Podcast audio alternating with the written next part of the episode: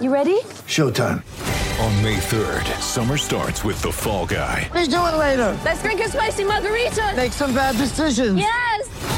Audiences are falling in love with the most entertaining film of the year. Fall Guy. Fall Guy. Fall Guy. That's what the poster said. See Ryan Gosling and Emily Blunt in the movie critics say exists to make you happy. Trying to make it out? Nope. Because I don't either. It's not what I'm into right now. What are you into? Talking. Yeah. The Fall Guy. Only in theaters May third. Rated P G thirteen. Get ready for the greatest roast of all time. The Roast of Tom Brady. A Netflix live event happening May fifth, hosted by Kevin Hart. The seven-time world champion gets his cleats held to the fire by famous friends and frenemies on an unforgettable night where everything is fair game. Tune in on May fifth at five p.m. Pacific time for The Roast of Tom Brady, live only on Netflix. With threats to our nation waiting around every corner, adaptability is more important than ever. When conditions change without notice, quick strategic thinking is crucial, and with obstacles consistently impending, determination is essential in overcoming them. It's this willingness, decisiveness, and resilience that sets Marines apart. With our fighting spirit, we don't just fight battles, we win them. Marines are the constant our nation counts on to fight the unknown, and through adaptable problem solving, we do just that. Learn more at marines dot com. I'm Alex Rodriguez. And I'm Jason Kelly. From Bloomberg, this is The Deal. Each week, you'll hear us in conversation with business icons. This show will explore deal-making across sports, media, and entertainment. That is a harsh lesson in business. Sports is and not as uh, simple you know, I, as bringing a bunch of big names together. I didn't want to do another stomp you out speech. It opened so, up so many more doors. The show is called The, the deal. deal. Listen to The Deal. Listen to The Deal on Spotify. Good evening, ladies and gentlemen. Uh, this is Matt Minnick here with Michael Rogner coming to you on uh, Wednesday, January twenty-second. Uh, for this is the tenth episode of uh, of the Tomahawk Nation Hoops Dedicated Florida State podcast. Uh, so I I think you know, Michael, we started this podcast, and then Florida State started their pretty, you know, incredible winning streak here, and, and are now their highest ranking, fifth in the country uh, since nineteen seventy-two. I I think I'm going to say that it's kind of because we started this podcast. What, what do you think? It it seems. I mean, if you look at the data, you know, we're we're big we're big numbers guys. You know, it seems data driven. Like, yeah, there's really no other uh, explanation. It's. I mean, we'll we'll, we'll take a deep, deeper dive into the numbers, but it, it looks pretty clear that we've done this. Yeah, I, I there's a couple folks on Tomahawk Nation that are really good with some of their their graphs and charts, uh, far far better than your, uh, you know, technological. Uh, whatever the opposite of a savant is uh, for me over here. But um, I, I'd be interested to see maybe if some of the folks want to take a take a, a look at what they can find, you know, running some numbers and reconfiguring the bios there. But, uh, you know, I, I'm going to go ahead and take full credit uh, actually for this. It's been, it's been a real team effort, and, and, you know, let's keep the train rolling, the tournament train rolling. So. Um, and, and thank you. And, and good night. Yeah, you know what? We're just going to do an episode every Wednesday, even if it's ten seconds long, just so we can say it's like the playoff beard. We've got our we've got our playoff beard going. Um, it, all kidding aside, yes, Florida State is sixteen and two, uh, and they the, the polls came out, and and they are for the first time since December of nineteen seventy-two. So that's not the season that went to the Final Four. That's the season after. So that would have been early in the year, you know, perhaps driven by a preseason ranking. Uh, Florida State is ranked in the top five of the Associated Press poll. Um, and, and, you know, the, the Bracket Matrix uh, site that we track that now has up to ninety-three brackets that it's uh, pulling into it.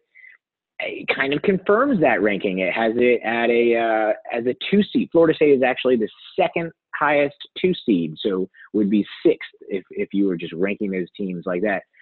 So I'll, I'll just ask you straight up, Michael: is Florida State the fifth or sixth best team in the country?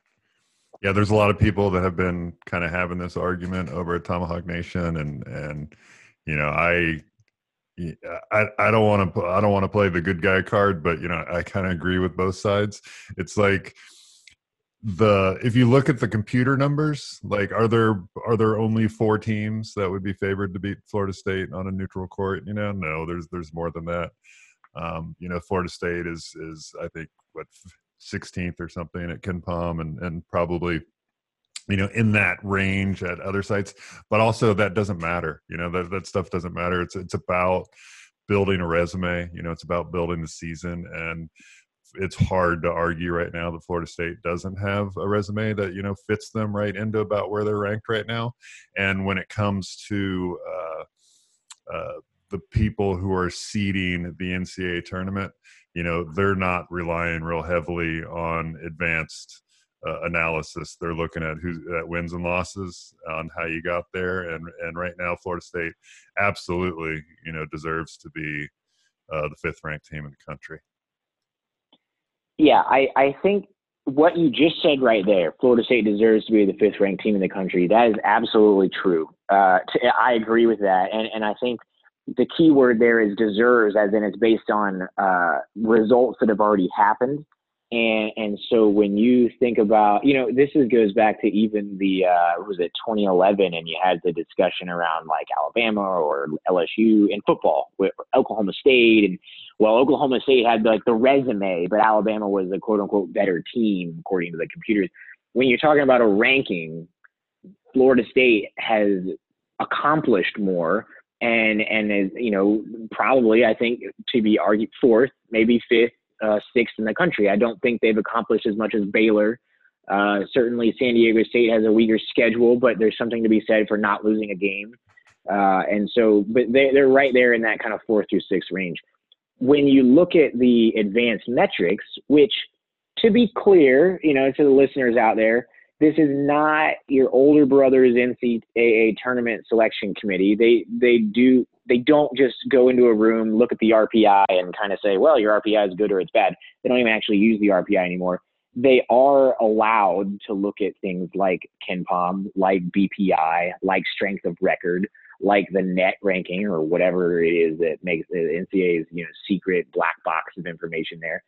Um, and they are allowed to use those those tools to make a decision. But ultimately, you're right. They're looking at who have you beaten, where have you beaten them, right? And do they fall into these quadrant, you know, quad one, quad two, quad three uh, wins?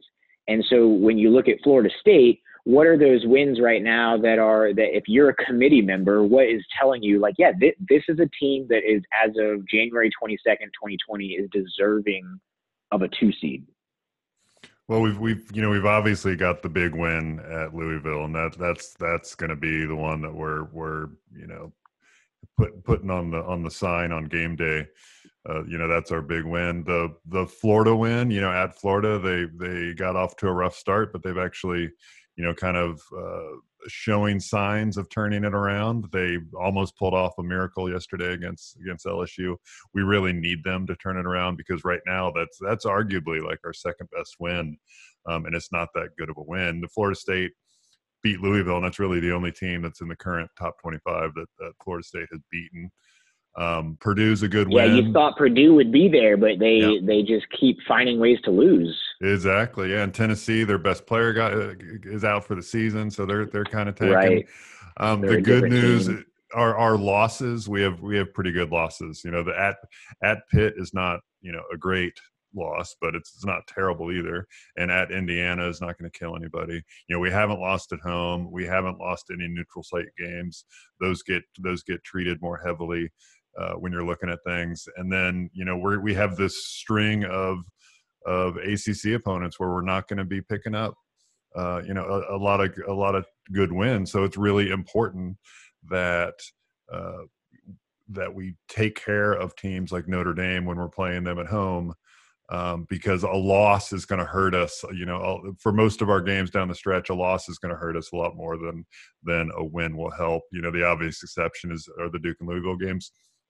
Um, but the but yeah. Duke, just to just to make one last point on your advanced metrics thing, you know, Duke just lost twice at home. They lost to Stephen F. Austin um, at home, and I bet they're going to be at least an eight-point favorite when we play them. You know, so we're ranked ahead of them in the polls, but I think it's it's pretty clear that that uh, most people think that they're the better team, and we're gonna we're gonna see that come to fruition. Uh, you know, when the Vegas line is is released for that game, unless there's some weird you know injury thing that happens to one of the teams between here and there. And and for if this was, let's say, it's the tenth episode and someone decided, you know what, I don't typically try a new podcast, but hey, this one seems to have a little bit of staying power, so I'm going to check it out for the first time.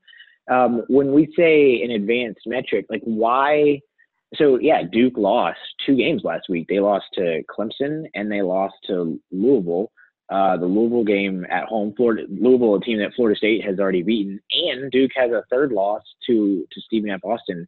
What is allowing Duke in the advanced metrics to to stay so highly ranked if they have dropped games recently? Yeah, I mean, it's not it's not just counting wins and losses. You know, when you're when you're looking, it's looking. You know, advanced metrics look at things sort of on a possession by possession basis. So, you know, what are you doing with the ball on that possession, and how good is your opponent that you're competing against? You know, those those things all uh, come into play. And if and if you're concerned about how legitimate these things are, you know, look at the N B A. They all have teams of people who are doing nothing but poring over just absolute minutia um, of of doing the deep dive on on all this stuff. And a lot of young coaches in the N C double A are really embracing um, the advanced metrics, and it also made a, an awful lot of people a lot of money because, you know, before Vegas kind of caught on to this, a lot of people were using this to to bet games, um, and and they definitely had an had an advantage before, uh, you know, the the rest of the betting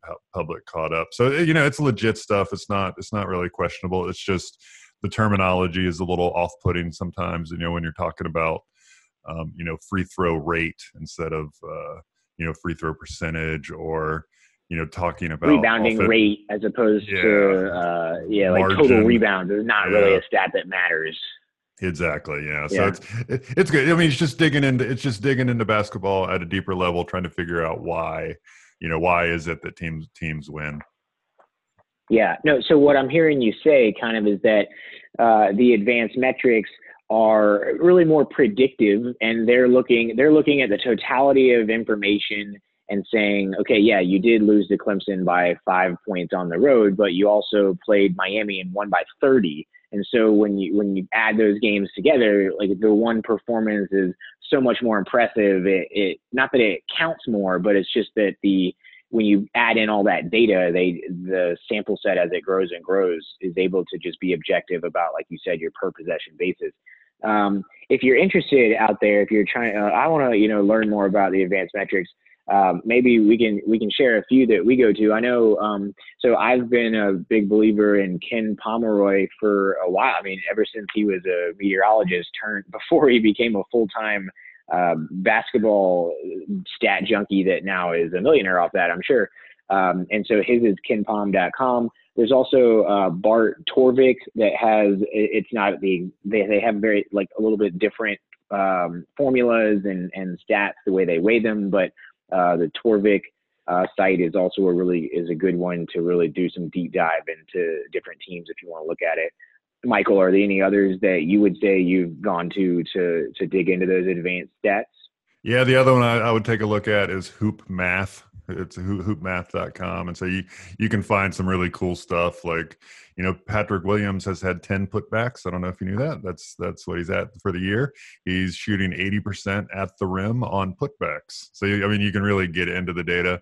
And then if you're more, if you want to complement uh, your uh, statistical analysis with some X's and O's, um, there's a new service out called Hoop Vision, which is really great. They They have yeah. you know, these weekly uh, emails that go out that, that are really breaking down um, X's and O's, and, and it's a it's a guy who who actually worked on a on a college basketball staff, so he knows what he's doing, and he has a podcast, and I would highly recommend that too. We'll we'll hopefully get him on here as as a guest um, probably after the season's over.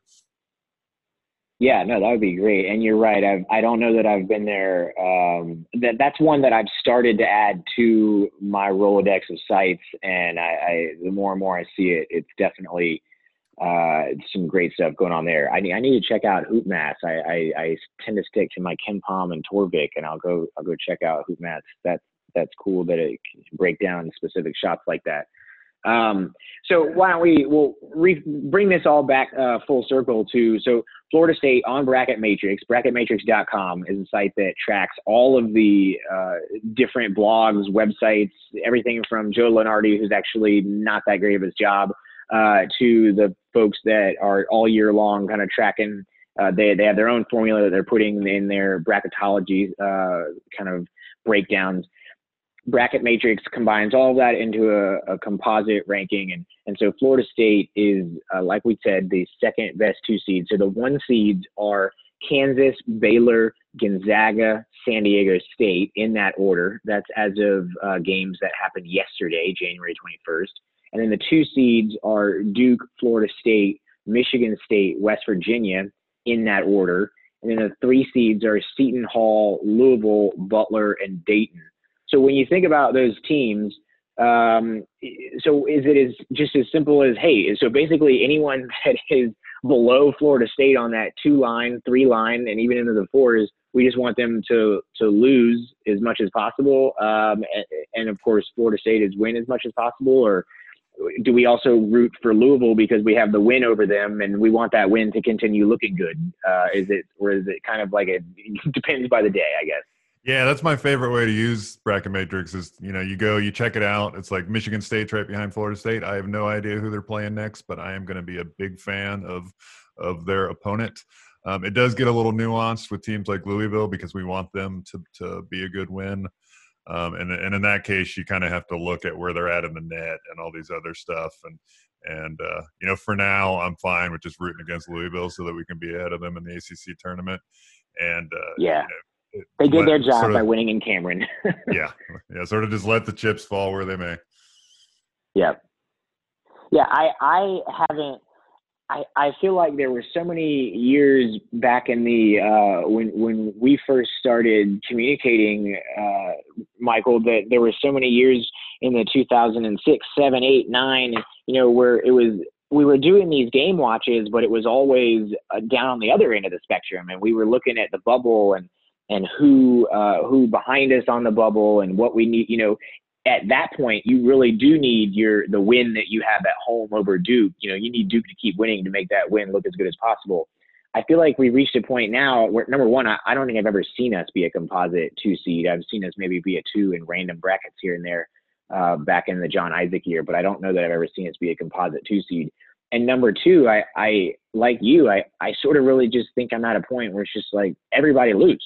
And then we, if we just keep winning, uh, can we can we get a one seed? Can can this Florida State team be a one seed?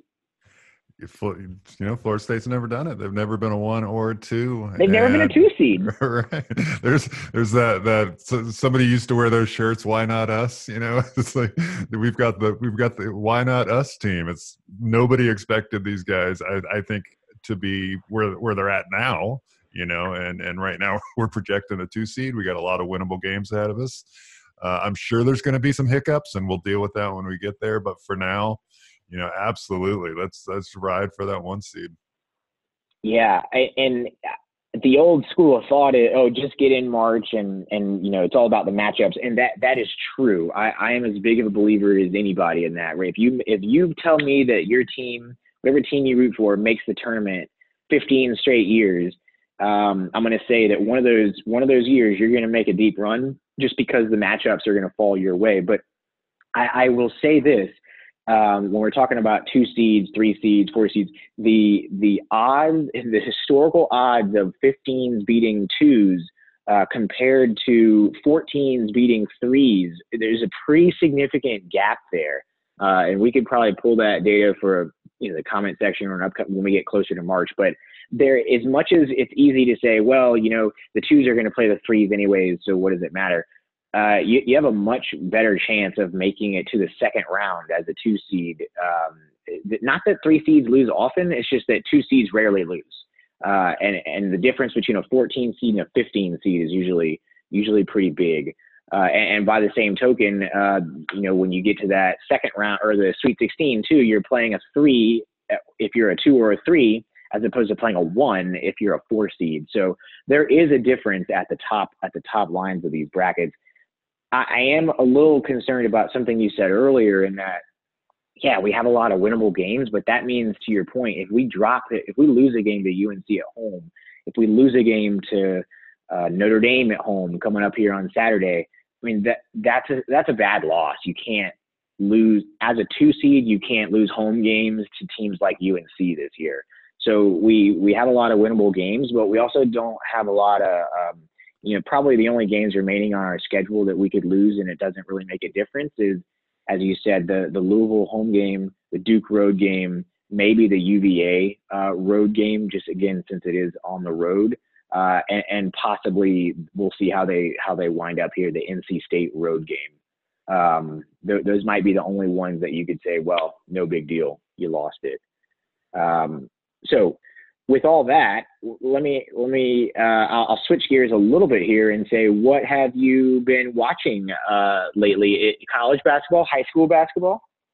I actually, I, I, I, I, like most people, I hate watching high school basketball, but you know, the Hoop Hall Classic was just on E S P N and Scotty Barnes is coming, is, is, you know, one of their, one of the players that was featured on the games there. You know, he plays for Mountbird and, and, uh, so I did tune in. I watched, uh, I won't say I watched the entire entirety of both games, but I did watch, um, you know, qu- qu- more high school basketball on t- televised high school basketball than I've probably watched in a few years.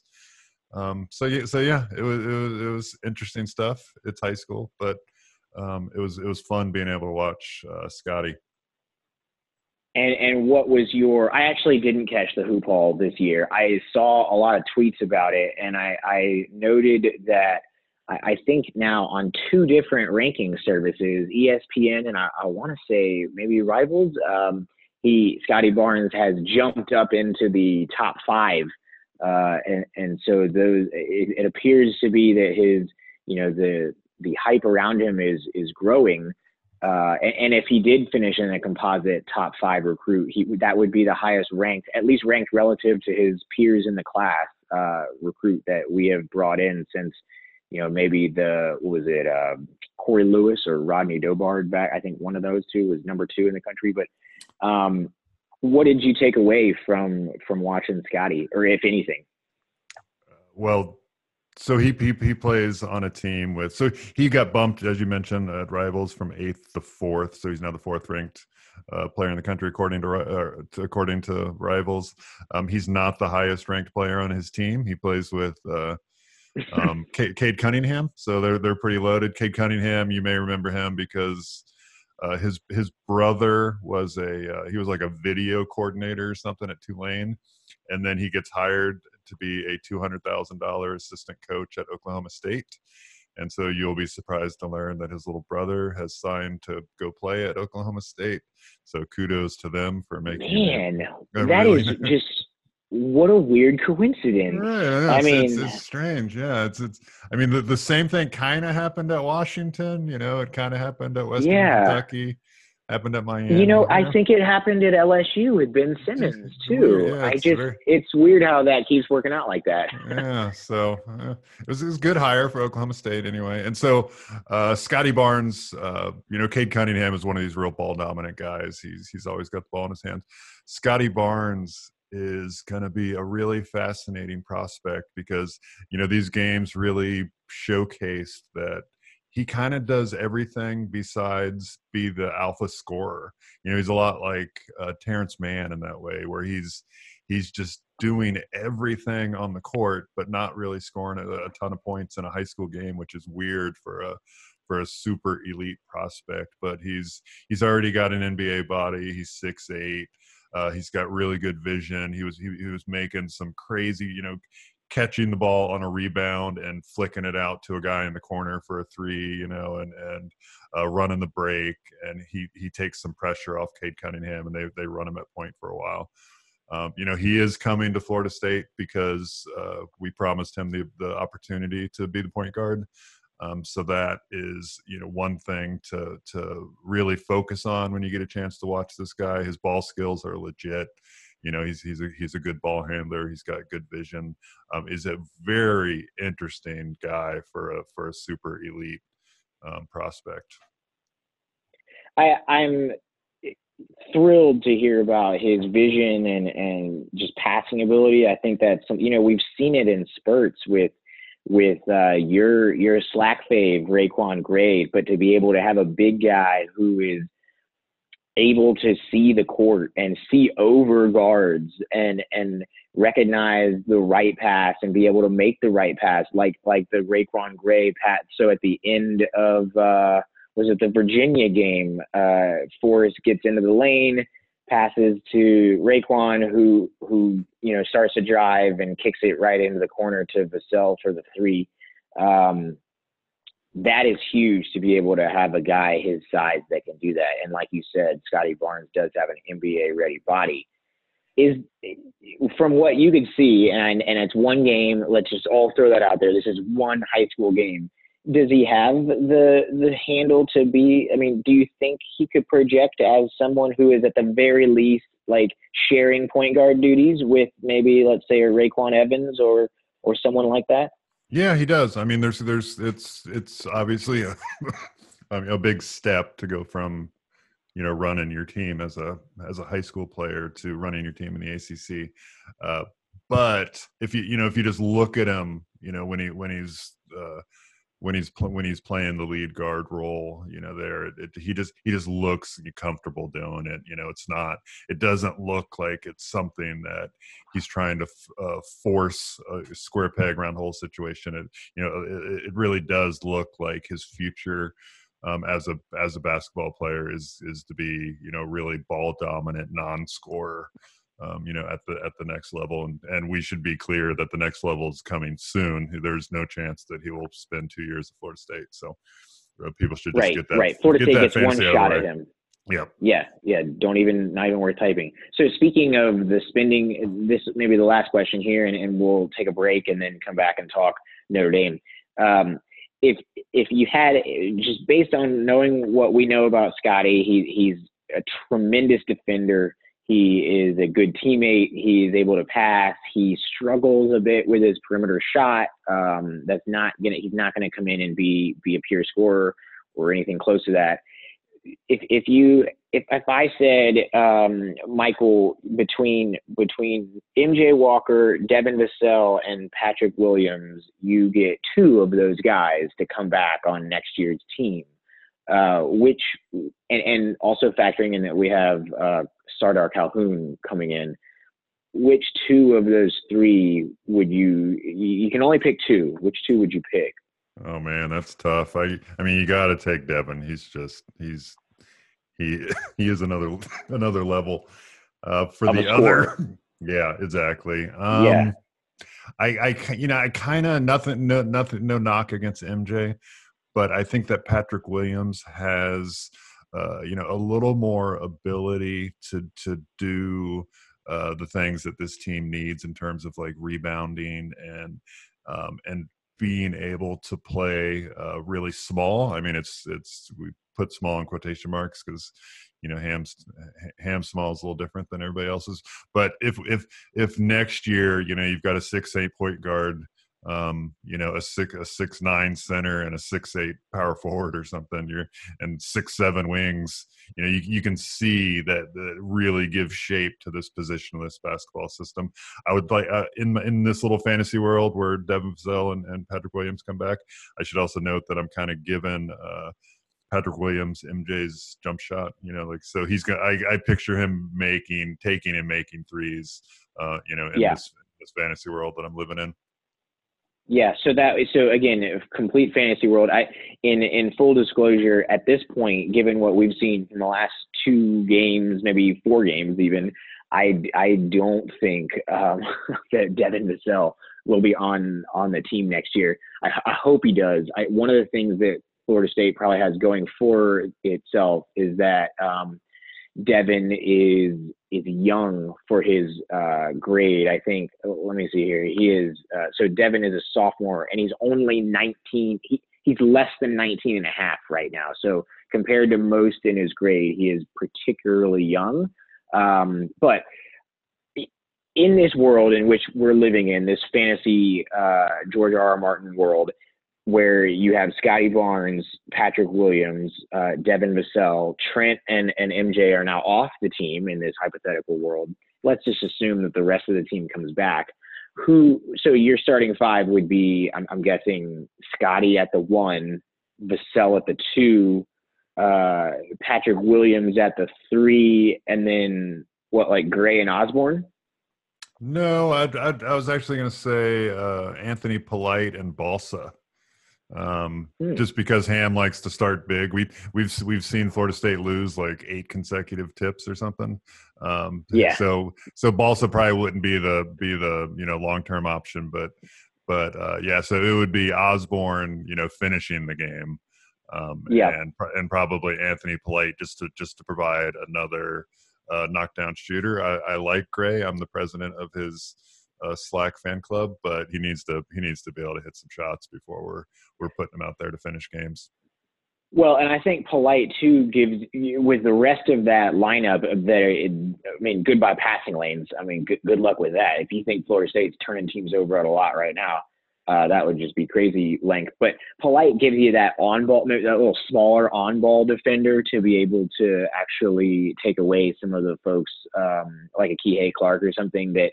Um, that Polite, frank, frankly, he might be the best, you know, one-on-one on-ball defender on the team right now. So next year, I would imagine that would only take another step forward. Um, all right, fun, fun discussion. I, I enjoy. Th- little, thanks for indulging me a little off the cuff there. But uh, why don't we take a break real quick, and when we come back, we'll talk about uh, the Fighting Irish.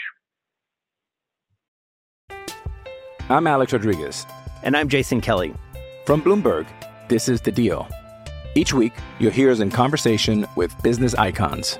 This show will explore deal-making across sports, media, and entertainment.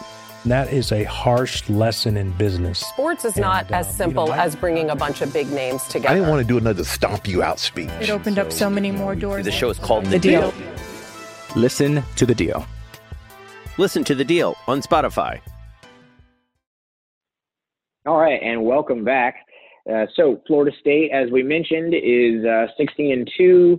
They are what? What are we? Six and one in the A C C. Uh, that, yep, six and one in the A C C, tied for first uh, with Louisville, and looking to go to seven and one. And and so the Notre Dame Fighting Irish are coming to the Tucker Center, where Florida State has become a- almost unbeatable. To be honest, you know, like we maybe one loss a, a game average, for, or one loss a season for the last three or four years. Um, and, and I don't know if you caught any of the Notre Dame Syracuse game tonight, Michael, but they just lost in a hard, hard contested battle to Syracuse at home. Uh, so what, um, I don't know what kind of team is Notre Dame bringing to Tallahassee? Yeah. You know, Mike Brey is kind of that, uh, you know, that's their head coach. He's kind of the original get old and stay old guy. Um, he wants, he wants a really experienced roster. And if, if you look at this year's team, Um, looking at guys who played minutes last year to guys who, who are playing minutes this year, they're third nationally. Um, you know, we call that minutes continuity. Um, they have, I think, four senior starters. Uh, three of them are like twenty-two years old. Another one's twenty-three. You know, they're just they're just an old team, and that's that's the way that uh, Mike Brey recruits. He's one of these guys who says that he doesn't want um, one and dones. And I think every coach who doesn't actually land one and done says that. Uh, but I, but you kind of get the feeling that Mike Brey means it. You know, he he really wants uh, these players who are gonna who are gonna come in and and go through the system and you know be four or even better uh, five year guys. So they're a super experienced team. The bad news for Mike Brey is that they were terrible last year. So you're bringing back the same right. team um, who wasn't any good, and they're off to you know a, a better start. But certainly, you know, they're not. Uh, they're, you know, they're they're not knocking down the door of the N C double A tournament at this point. Um, so yeah, they've yeah, got. They, go ahead. I was going to say they. So they opened up the year with a loss to North Carolina, but but that was a very different uh, North Carolina team that was with Cole Anthony and, and kind of fully healthy. Since then, they've sort of done uh, kind of what you're saying, right? They've beaten the teams that maybe you would expect them to beat. Uh, the U C L A, they actually won at Syracuse, uh, Georgia Tech, but then they've lost to the teams that you'd probably expect them to lose. They they lost a tough neutral site game to Indiana. They lost at N C State. They lost to Louisville. And then tonight, maybe tonight is honestly the first game that they've lost that you thought, okay, well, they were probably favored coming in and, and maybe should have won the, the rematch against Syracuse at home. Uh, it looks like they are – so they are incredible at two things, and they are interesting because they are two things that really goes right to what Florida State's trying to do. Uh, Notre Dame on offense turns the ball over the least in the country. thirteen point eight percent of possessions, uh, they turn it over. As as folks know, Florida State is uh, top three in the country at turning teams over, so that's going to be a strength on strength. And then Notre Dame on defense uh, puts you at the free throw line the least amount in the country. They're only sending uh, – they, they only – opponents are only taking uh, eighteen percent – it's an eighteen percent free throw attempt to field goal attempt ratio there. Um, so that that's really interesting. What, do you want to talk more – like how do you see those playing out against F S U uh, on Saturday night? Yeah, for the free throw thing, so they'll they'll mix in zone and and man uh, defenses.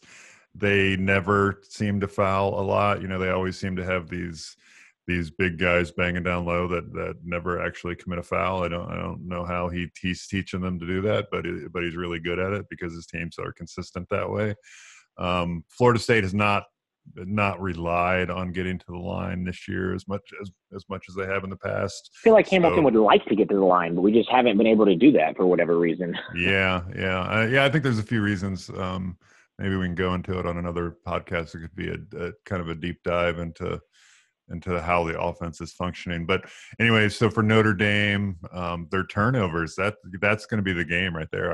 I, I have a I have a feeling is. They're number one in the country at, at, at it, and we're number three. So it, it's, you know, one of those things that's got to give. They they did get rattled a little bit in losses um, to N C State uh, and Boston College. Uh, Boston College is pretty good at turning teams over, so maybe that's a little hopeful glimmer in our in our direction. And then the the other thing to mention is that they score forty percent of their points from beyond the arc, which is the eleventh most in the nation. So they're going to come in, they're going to take a ton of threes. I think they took thirty-six against Syracuse. Um, so you just have to hope that it's not one of those games where, you know, three or four guys just come in and go bananas. Uh, they're going to get some open looks. He really, he really spreads you out on defense, runs a, a, uh, an, an offense that would look pretty comfortable in the N B A if it, if you sped it up a little bit. And uh, so, so yeah, they're they're going to get some threes, and that's just one of the things that the fans are just going to have to deal with. I, I got to be honest, Michael, you're not you're not giving me the warm and fuzzies when we're talking about this matchup here. I'm, I'm I mean, okay, so the turnover aside, let's say let's just meet that in the middle. They'll probably turn it over a bit more than what they are accustomed to, and we uh, will probably turn them over maybe a tad less than what we're accustomed to. Um, it, I think perhaps the key there is, are those live ball turnovers, right? Are, are we generating blocks and steals that are leading to runouts and dunks? Or is it that, you know, hey, they're getting some shot clock violations or maybe a dribble off your foot down on the baseline or something. But the, you know, we've seen teams come into the Tucker Center, and I, I think even this year have a tendency to maybe lo- lose track of a shooter, uh, in the corner, or, you know, not be fully dialed into whose man you're switching on to uh, when we're executing our, our kind of switch everything defense.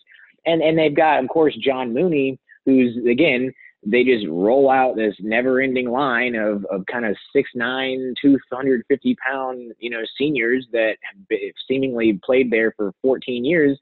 And he's he's averaging a, a double double. You know, he he's got the seventh best rebound uh, defensive rebounding rate in the country.